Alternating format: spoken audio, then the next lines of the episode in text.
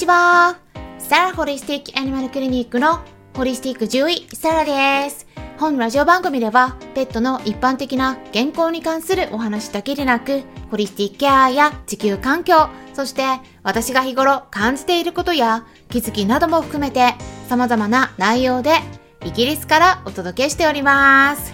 さて皆さん、いかがお過ごしでしょうか？まあ今週もね、イベントがあるんですよ。覚えていますかね？はい、5月20日の夜10時10分から、クラブハウスのペットのホリスティックケアクラブにて、イギリス在住の霊気ティーチャーの方とのコラボで、イギリスにおけるペットとの暮らしとか霊気についてお話ししていきます。はい。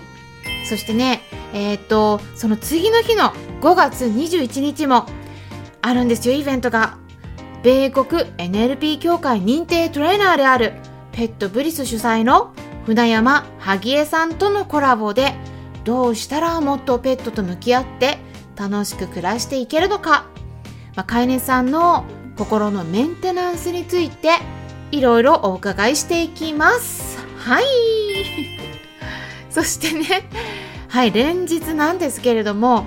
5月22日の同じ時間ですね、夜の10時からは、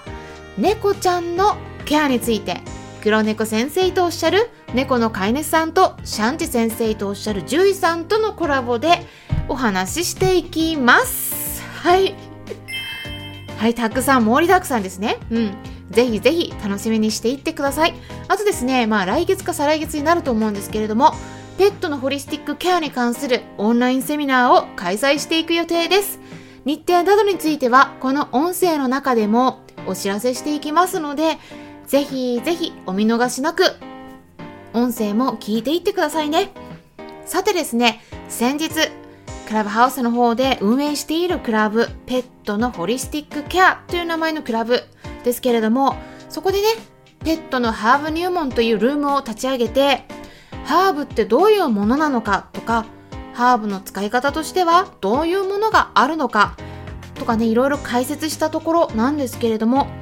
公開収録という形で皆さんからのご質問もお受けして、それぞれに対して回答していきましたので、まあ、今回は第2弾ということで、うん、第1弾もね、すでに公開したものがあるんですけれども、第2弾ということでその一部を少し皆さんに聞いていただきます。ぜひ最後まで参考にしていただけたら嬉しいです。ありがとうございます。はい、すいません。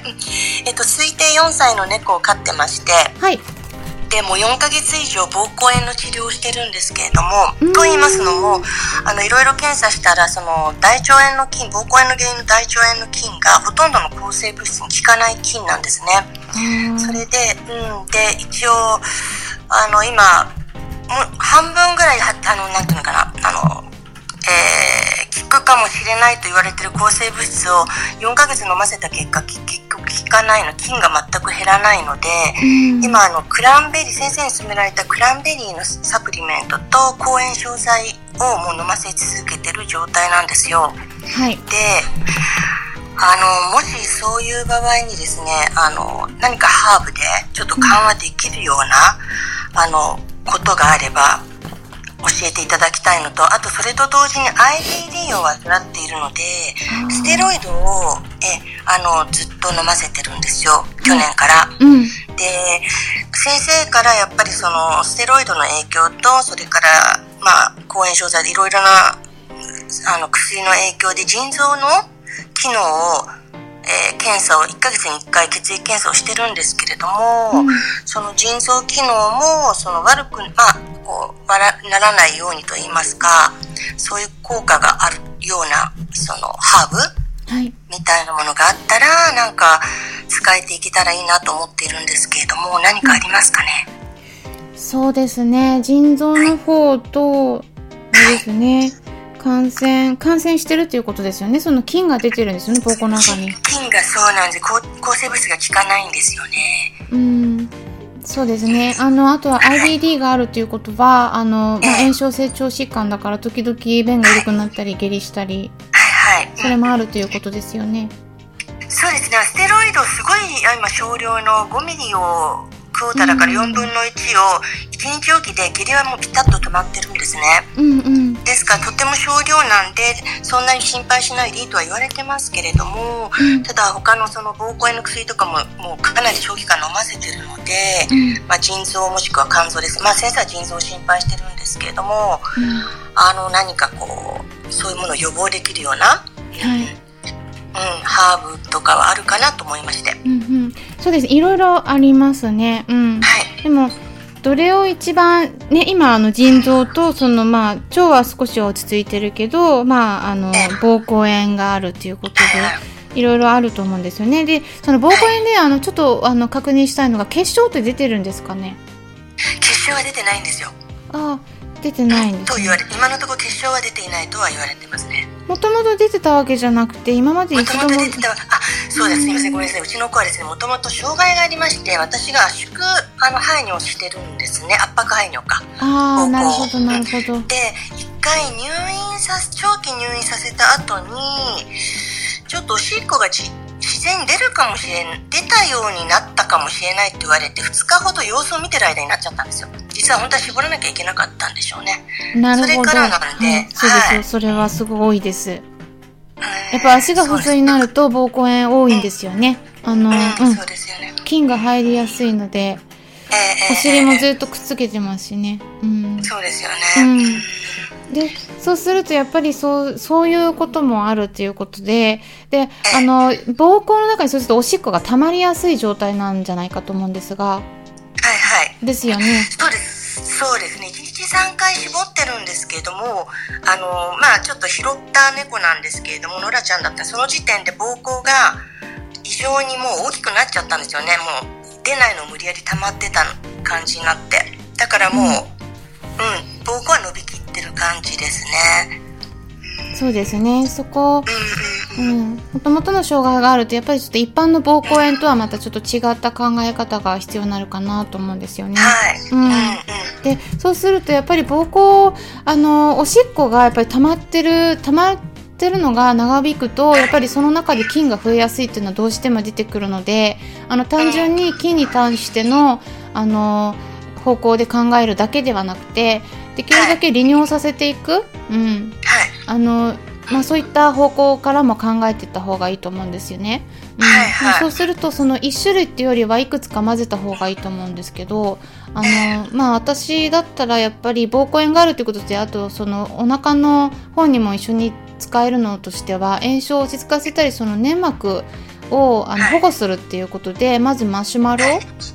マシュマロあはいはい。うんマシュマロとかあとホーステールですね。うん、ホースこホーステールあの杉の日本語日本語だと杉菜ですね。あはい。はいああのやっぱり利尿の効果があります。あうんーはい。利尿効果。うん。あとはダンデライオンとか、ダンデライオンもあのはいはい、あのまあ肝臓のイメージが多いかも強いかもしれないですけど、腎臓の方にも、あの保護作用保護する作用があるので、はい。うん。だからあのそのあたり使うかなって思いますね。あとはあのこのあたりはねマシュマロとかはあの、はいあの杉菜とかは飲ませやすい方なんですけど、猫ちゃんの場合はあのやっぱねハーブで合わないものこれ漢方とかもそうだと思うんですけどあの苦いものがやっぱりそうですよね。うん。食べてくれないと飲んでくれないというか。そうどんなに良くてもあのえうんあの飲んでくれないだから飲ませるのが大変な場合があるんですけどその抗菌とかあの膀胱炎のその菌を減らしたいっていう場合はあのまあエキナセアとかはね有名だと思うんですけどもえ、エキナセア。はうんエキナセアっていうい。あのまあ、はい。ウイルスに対してもあの抗ウイルス作用があるっていうふうに言われてたりもして猫風邪とかあのその免疫のあのバランス崩してるような時によくおすすめされるものなんですけどもあはい。の、まあ、それはねあのそこまであの、えっと、苦味は強くないからそんなにはねそれは嫌がらないんですけどあの、えっとはい結構おすすめなのがええ。その菌に対してっていうことだとバーベリーとかオレゴングレープとかがおすすめなんですけれども。これねすっごい苦いんですよ。ああ。なるほど。あのもう最強なぐらいに、もう人間が飲んでもめっちゃくちゃ苦い。あとは後に残るみたいな苦味なんで。だから、あのー、ただすごい効果は高い。あの、言ってみれば、あの、うんと、あのにあのワンちゃん猫ちゃんでも下痢の時によく使うディアバスターとかってご存知ですかね？あのあごめんなさいわからないですけどディアバスタ。ーそういうねあのちょっと強力なあの下痢を止めるような効果のあるようなお薬にもあお薬っていうかサプリなサプリに近いんですけどあのそれにもねあの含まれてる成分と同じものが入ってるんですけども、うん、あのまあ、ゲノ証拠とかねあのこのディアバスターはあこれお薬あれなのかな動物用医薬品になってんのかなこれこれサプリみたいなあのものなんですけれども、はい、うん。あれですね、うん、どちらかっていうとやっぱりその下痢を止めるような効果があるあのゲノ証拠とか入ってるんですよね。その、まあ、言ってみれば漢方みたいなもの、うん、でもその他にそのタンニン酸ベルベリンっていうのがあの下痢を止めるだけじゃなくてあの菌に対しても効果があるんですよ。うん、あなるほどなるほど、はい、でそれとこの同じ成分があのオレゴングレープとかあのバーベリーとかに入ってるので。という感じで今回はクラブハウスで立ち上げたルームの様子をそのまま皆さんにお伝えしていきました。もしもですねクラブハウス利用している方がいらっしゃったらペットのホリスティックケアという名前のクラブをぜひ検索してみてください。で、フォローしていただけたら、ルームを立ち上げた時に、皆さんにも通知が行きやすくなると思います。